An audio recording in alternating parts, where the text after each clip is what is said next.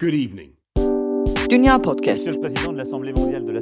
Liebe Mitbürgerinnen, liebe Mitbürger. Haftalık Dünya ve Avrupa gündemi.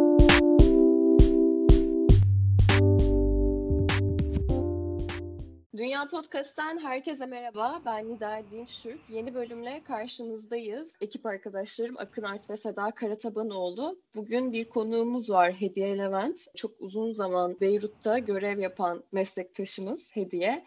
Bugün bize e, Şam'dan bildiriyor. Fakat Beyrut'ta yaşananları e, anlatacak. Aslında meselenin arka planında neler oldu? Bugün gündelik hayat nasıl etkileniyor? Oradan aldığı duyumlar, izlenimler neler?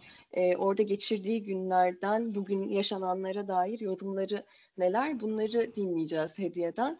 Hediye merhaba tekrar. Herkese merhaba. Merhaba, Ee, hoş geldiniz. Şöyle başlayalım aslında. Ee, çok kısa bir süre geçmiş olmasına rağmen çok fazla gelişme yaşandı e, Beyrut'ta. Bugün 11 Ağustos 2020 Salı. E, patlamadan bu yana neler oldu Hediye? Bize biraz özetleyebilir misin dinleyicilerimiz için? Aslında patlama çok uzun bir süredir çuval gibi düşünürsek eğer Beyrut'un siyasi hayatını, işte ne bileyim idare yöntemini, e, idare şeklini, işte yöneticilerini, devlet sistemini vesaire yolsuzluğu bir çuval gibi düşünürsek eğer patlama bu çuvalın artık patladığı noktaydı ve patlamadan sonra da artık bir şekilde herhangi bir boyutu yani ne yolsuzluğu, ne siyasi istikrarsızlığı, ne ekonomik istikrarsızlığı örtbas etmek mümkün olmadı. Bir kere daha ortalığa döküldü, saçıldı. Çünkü Lübnan çok uzun süredir zaten istikrarsızlıkla boğuşan bir ülke, derin bir yolsuzluk var.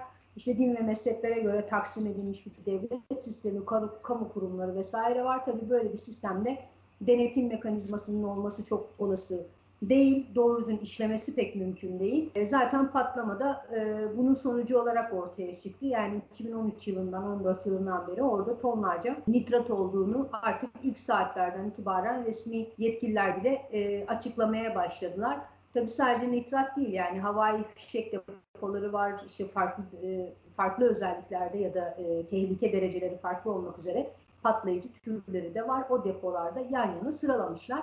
E şimdi nitratı bir Gürcistan'dan Mozambik'e giden bir gemi e, Lübnan açıklarında arıza yapar ve bir şekilde gemi Lübnan Beyrut limanına çekilir. Nitrata el koyulur, olay mahkemelik olur, diplomatik süreçler girer ama gemi mürettebatı da bir şekilde terk etmek zorunda kalır. Bildiğimiz hikaye bu. Hı hı. Ama hala bugün bile hani bu kadar yıkıcı bir patlamanın ardından bu hikaye yani nitratın Beyrut limanındaki depolara e, istiflenmesi sürecinde yaşananlarla ilgili ciddi soru işaretleri var. Çünkü Lübnan içinde çok ciddi bir yolsuzluk var.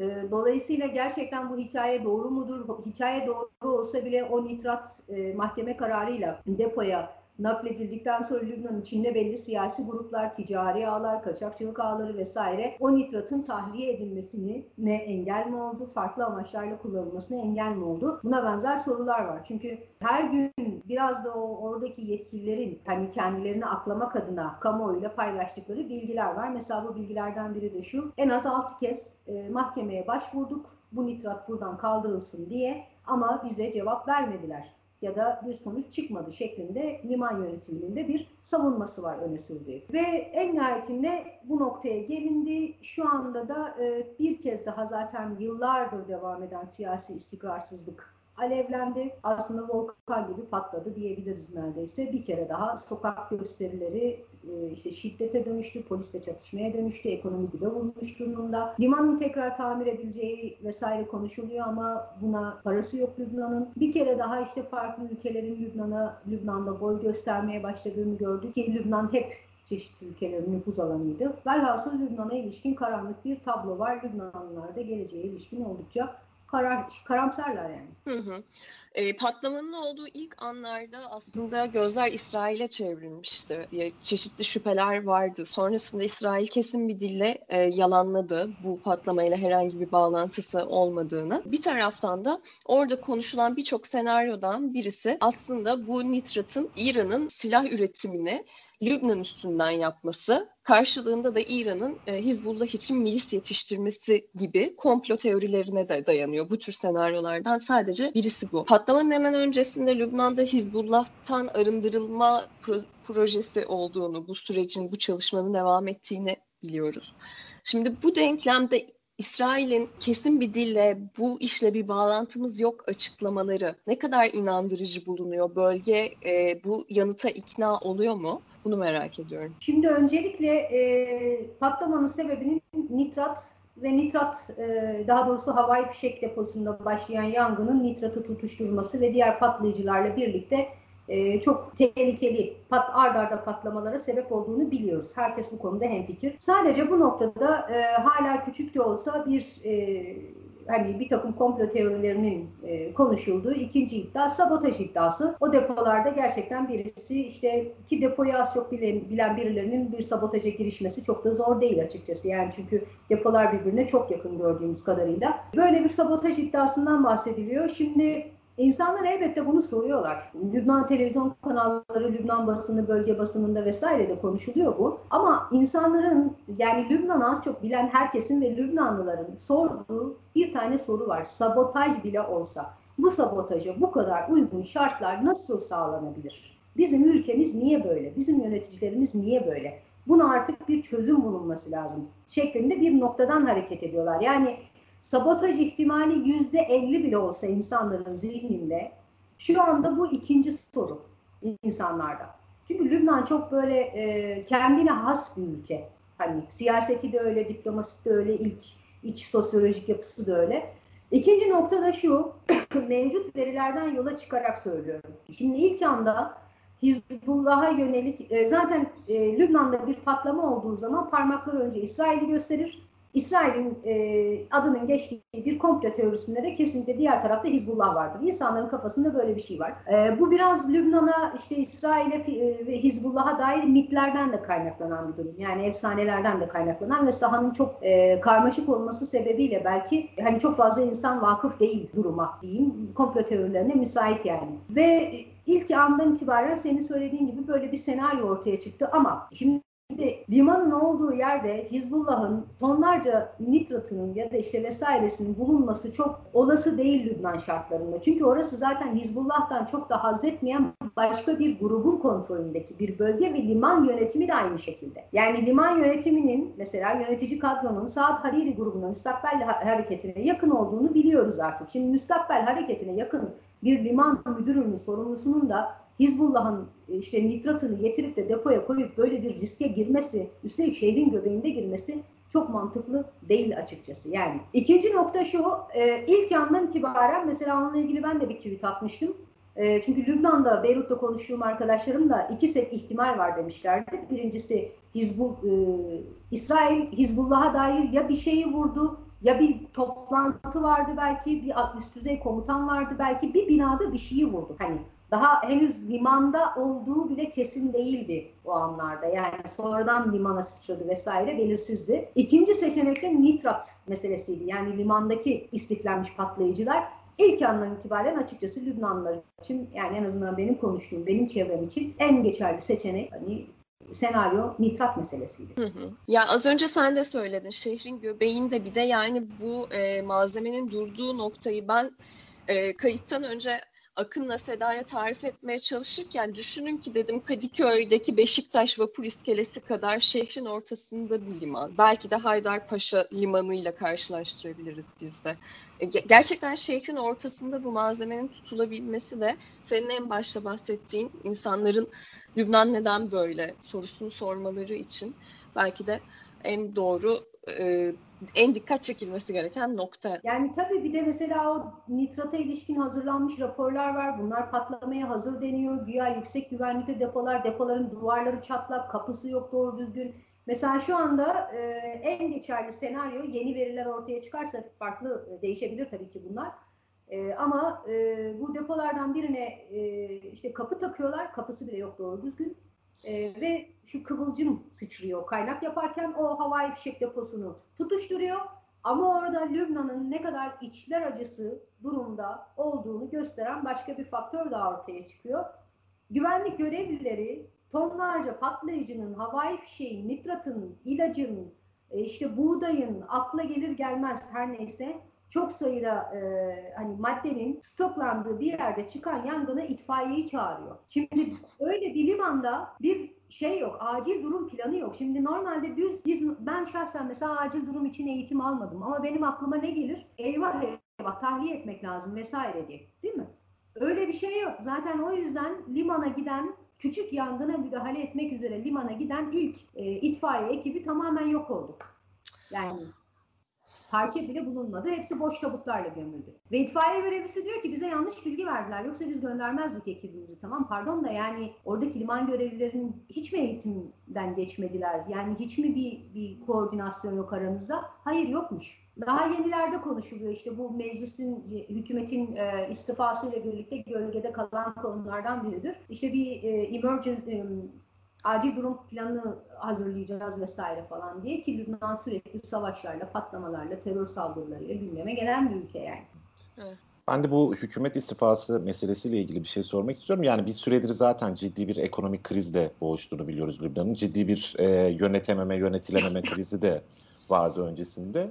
Hükümet dün istifa ettiğini duyurdu fakat e, daha önce Lübnan üzerine konuşurken çok özgün bir siyasi yapısı falan olduğunu zaten belirtmiştik mevcut seçim sistemi aslında yalnızca belli başlı kompozisyonların zaten siyaseten ortaya çıkabilmesini sağlıyor. Hükümet seçimi olduğu vakit yine ortaya benzer bir tablo çıkması büyük ihtimalle söz konusu olacak.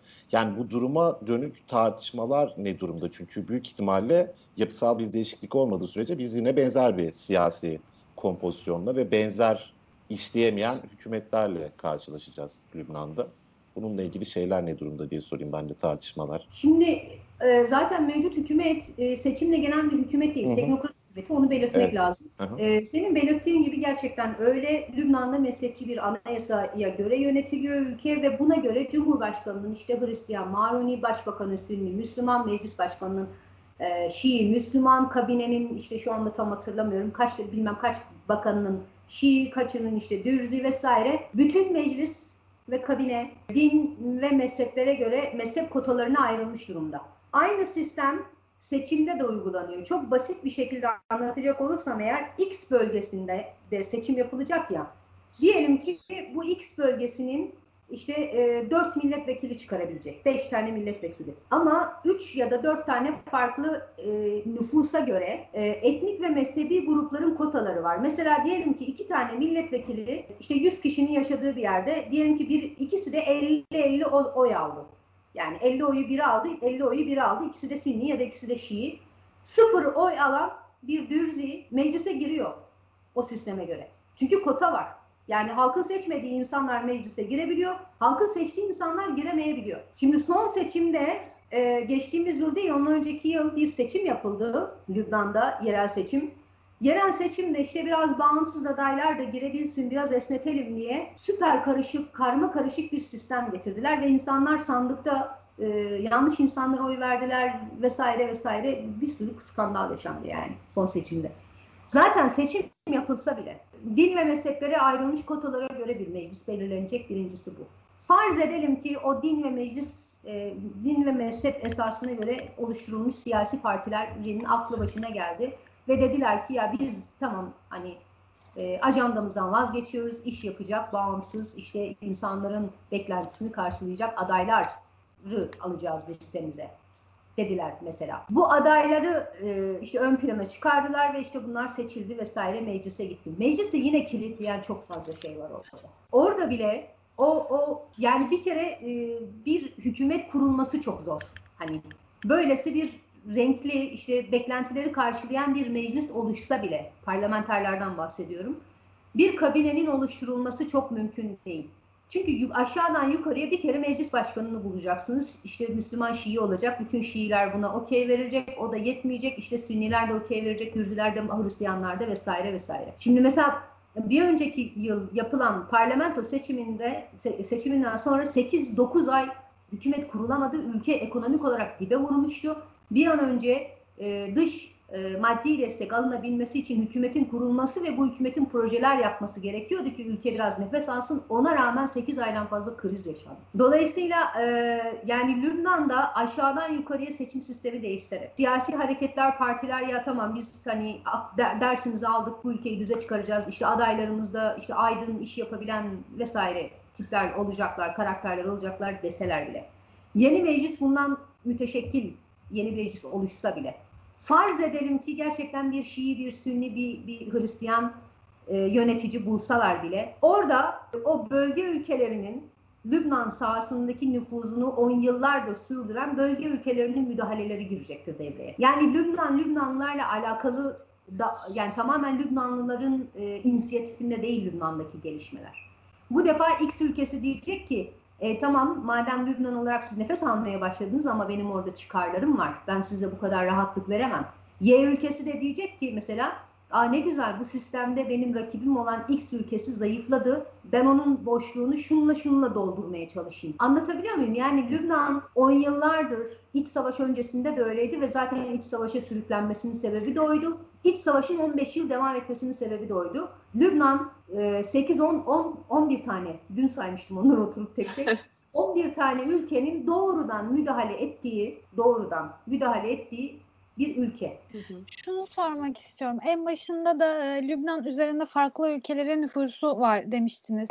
Şimdi Fran yani Lübnan'daki patlamadan sonra Macron çok heyecanlı açıklamalar yaptı. Daha sonrasında bir patlamanın açıklığa kavuşturulması için Birleşmiş Milletler tarafından koordine edilen bir komisyonun kurulmasını söyledi.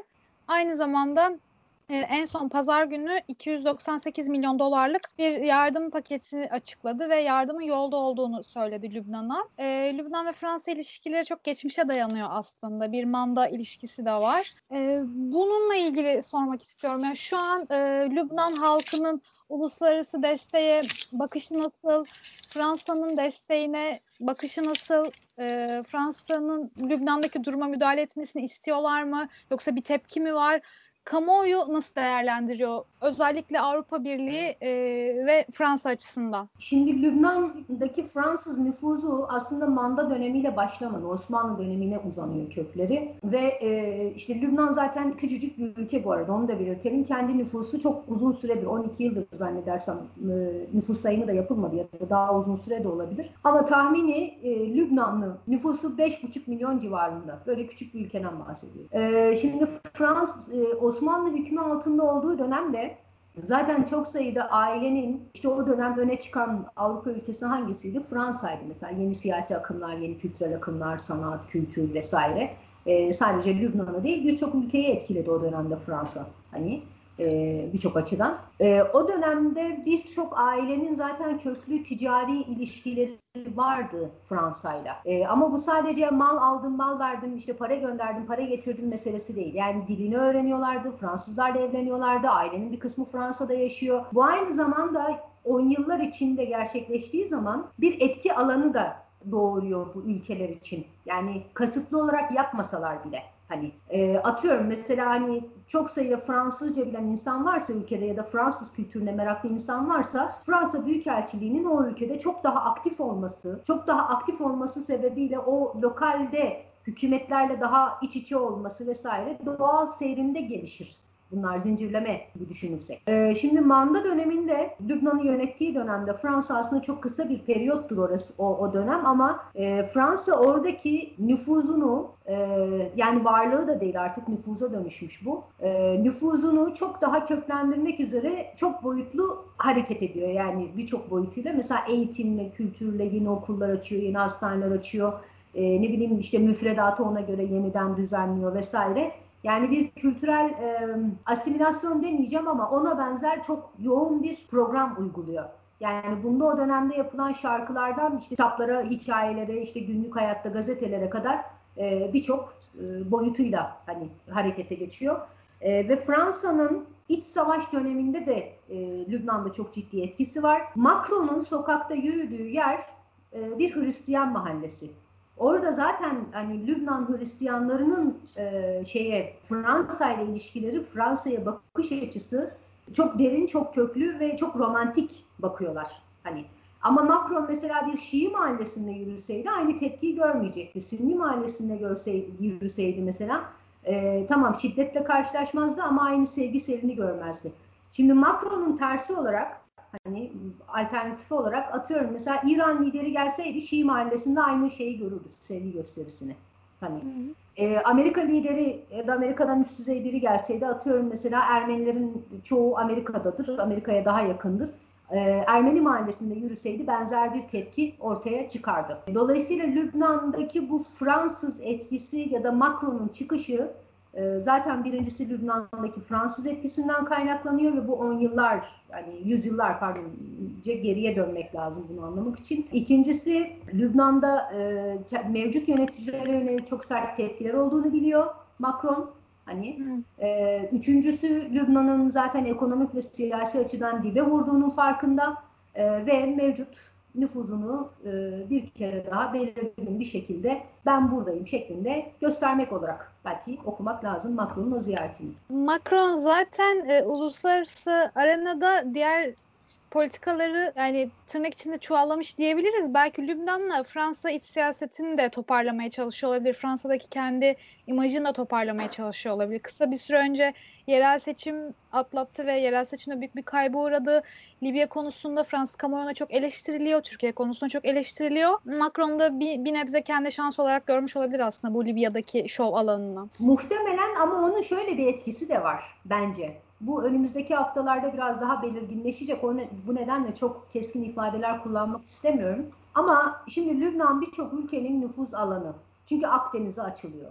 Yani tamam limanı havaya uçtu ama e, yani belli e, gerekli bütçe bulunduktan sonra birkaç ay içinde bir limanda kurabilirler çok rahatlıkla ki bu Birleşik Arap Emirlikleri gibi bazı körfez ülkeleri de bunu yapabileceğini söyledi. E, şimdi Akdeniz'e hakim nasıl Ruslar mesela Suriye'de e, bir e, liman elde ettiklerinde Akdeniz'de masada elleri ne kadar güçlendiyse Fransa için de benzer bir durum söz konusu aslında. Bunu da hesaba katmak lazım. Özellikle Akdeniz'deki bu işte gaz meselesi, ondan sonra yeni ittifaklar kuruluyor, Libya meselesi var. Bazı ülkeler işte yan yana gelmeye başladı 10 yıl önce mesela mümkün değil diye derdik vesaire. Böyle bir dönemde hani Fransa'nın Lübnan gibi stratejik açıdan hani önemli konumda bulunan bir ülkesinde ve güvenli ülkesinde hani e, bulunması, böyle bir çıkış yapmasının siyasi yansımaları, olumlu yönde siyasi yansımaları olacaktır diye düşünüyorum. Mesela bir örnek vereyim. Macron işte bir takım çıkışlar yaptı. Yeniden işte siyasi yapının kurulması, şu bu vesaire. Bu, buna Körfez ülkelerinden kesinlikle destek gelecek. Mesela Suudi Arabistan'dan, mesela Birleşik Arap Emirlikleri'nden. Mesela Mısır'dan dolaylı olarak. E şimdi dolayısıyla bu aslında hani bir yerde bir şey olduğunda başlayan yakınlaşma eğer ortam daha çok belirgin değilse yani bölge siyasetinde taraflar çok daha belirginleşmemişse yeni ittifaklar, müttefikler ağını çok rahatlıkla oluşturabilir. Dolayısıyla e, Macron'un e, Lübnan'daki çıkışı bir Akdeniz'deki o kızışan hani e, alevlenen diyeyim çekişme meselesi. İkincisi e, Libya meselesi. Üçüncüsü bölge ülkeleriyle ittifa yeni ittifaklar kurmak, mevcut ittifakları derinleş, derinleştirmek e, gibi boyutlarıyla düşünüldüğü zaman e, yansımaları çok daha olumlu ve derin olabilir Fransa açısından görüntülerin bir kısmının tepki çektiği, bayağı tepki çekti benim görebildiğim kadarıyla. Michel Aoun'un yanından uzaklaştırdığı görüntüler vesaire. Size bahsetmiştiniz bir takım reformların yapılması gerektiğinden de bahsetti Macron ziyaretinde. Fakat çok somut ifadeler kullanmadı bununla ilgili görebildiğim kadarıyla. Yani bahsedilen siyasi reformlar, ne tarz siyasi reformlar daha önce de bahsedilen başka tarihlerde de gündeme gören Lübnan'ın Hizbullah'tan arındırılması veya Hizbullah'ın etkisinin kısıtlanmasına yönelik bir takım şeyler mi kastediliyor yoksa burada tamamen bir belirsizlik durumu mu söz konusu? Yani aslında net bir şey söylemedi sanırım Macron bu reformlar konusunda. Yok söylemedi. Açıklaması tamamen e, herkesin bildiği sokakta işte 10 yaşında çocuğu da çevirseniz Beyrut'ta aynı şeyleri söyler zaten. O çıkışları daha çok ben buradayım olaya el koydum meselesi. Yani o açıklamalar da o şekilde. Yani sessiz sedasız ayrılamazdı. Bir şey söylemesi gerekiyordu. Bunu da e, şeye çevirdi yani avantaja çevirdi. E, şimdi burada Macron'un böyle bir mesaj vermesinin bölgede bir karşılığı var. Yani Avrupa'da çok görünmeyebilir, hatta Türkiye'de de çok görünmeyebilir ama e, Lübnan'ın yakın dönemde en azından son 10-15 yıl içinde e, birkaç krizine Fransa doğrudan müdahale edip de yatıştırdı. Mesela bunlardan biri Hariri'nin Suudi Arabistan'da istifa ettiği kriz meselesidir. Hani sonradan gerçi e, Fransa'da da bir takım iddialar da öne çıktı. Aslında Hariri orada e, alıkonulmuştu vesaire falan diye. Macron çıkardı oradan. Onun Macron öncesi dönemde de mesela e, Lübnan'ın ekonomik e, krizden çıkması için e, Paris 1, Paris 2 toplantıları vesaire var. Yani uluslararası toplam toplumda e, Lübnan'ı e, hani lanse eden, öne çıkaran bir takım krizlerde işte yatıştırıcı etki e, yapmak üzere devreye giren bir rolü de var Fransa'nın. Şimdi bölge ülkeleri bunu çok yakından bilirler. E, en azından Macron Lübnan'a geldiği zaman e, işte Suudi Arabistan, Lübnan, Suriye vesaire Mısır sadece o Hariri'nin istifası krizi, Riyad'dan yaptığı istifa krizi sebebiyle bile dikkat kesildiler. Böyle bir tarafı var.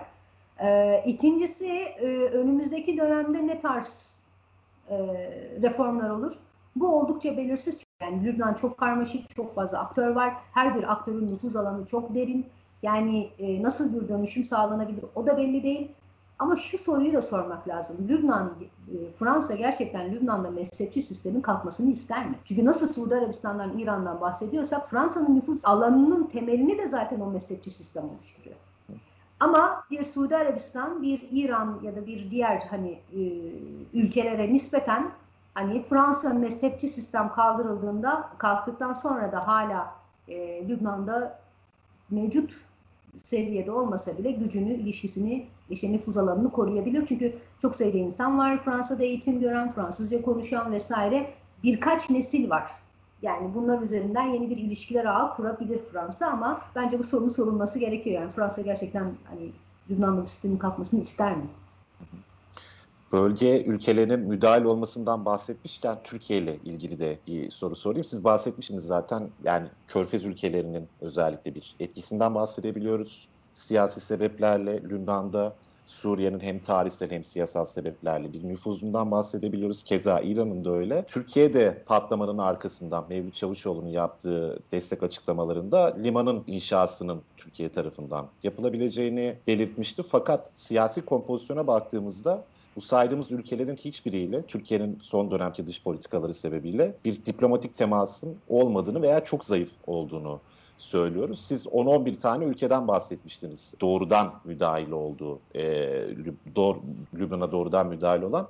Fakat Türkiye'nin herhangi bir şekilde buraya müdahil olma şansı var mı? Türkiye ile Lübnan'ın diplomatik ilişkileri ne düzeyde ve bu krizde bahsettiği şeyleri yapma ihtimali var mı Türkiye'nin? E, açıkçası Lübnan'la devlet düzeyinde diyorum ilişkileri oldukça zayıf.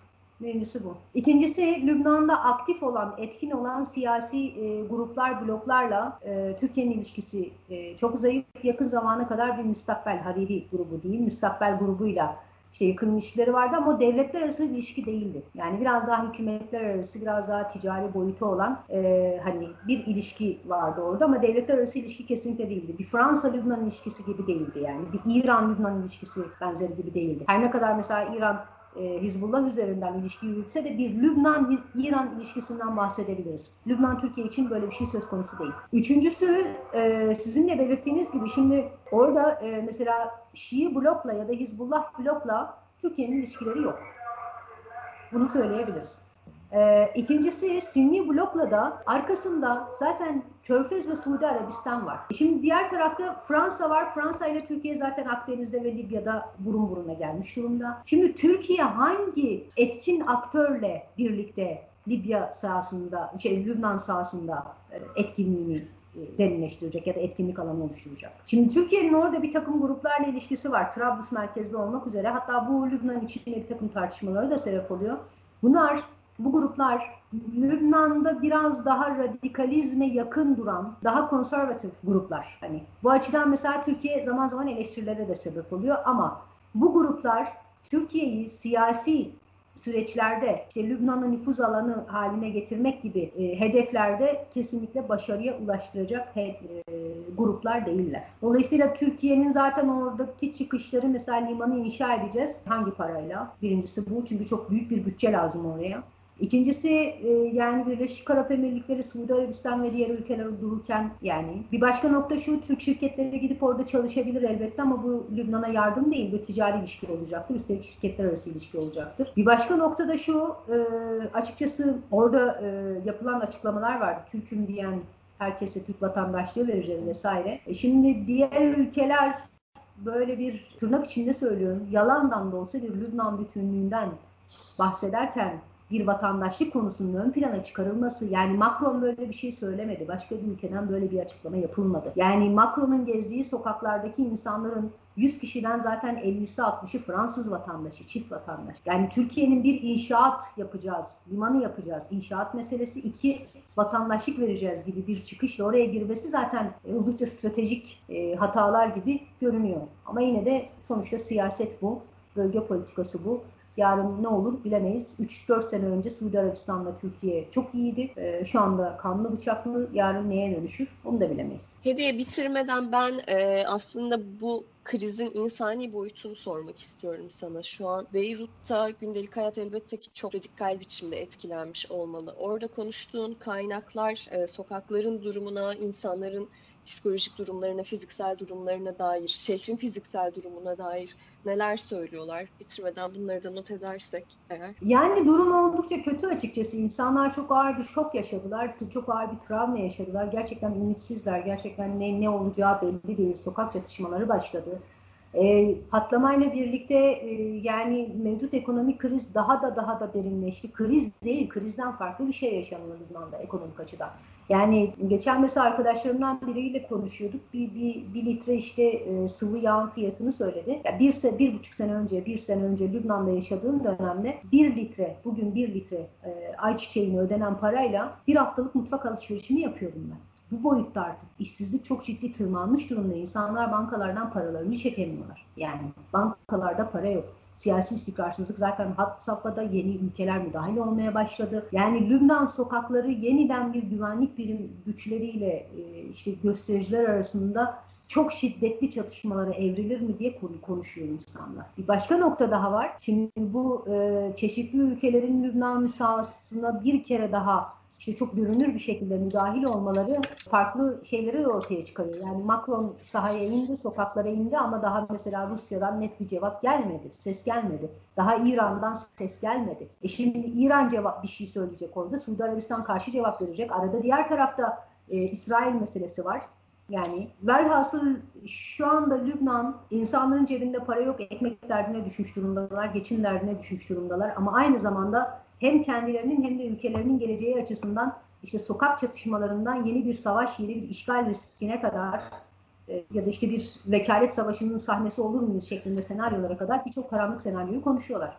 Pekala çok teşekkür ederiz Hediye. Bize vakit ayırdın, sorularımızı yanıtladın. Dinleyicilerimizin de aklındaki soruları yanıtlayabilmişizdir e, umarım. Evet, Dünya Podcast'ın bu bölümünün sonuna geldik. Hediye Levent konuğumuzdu. E, Seda Karatabanoğlu ve Akın Art'la beraber bir bölümü daha bitirdik. Teknik Masada Serdar Varol. Önümüzdeki hafta yeni bir bölümle tekrar sizinle olacağız. Hoşçakalın.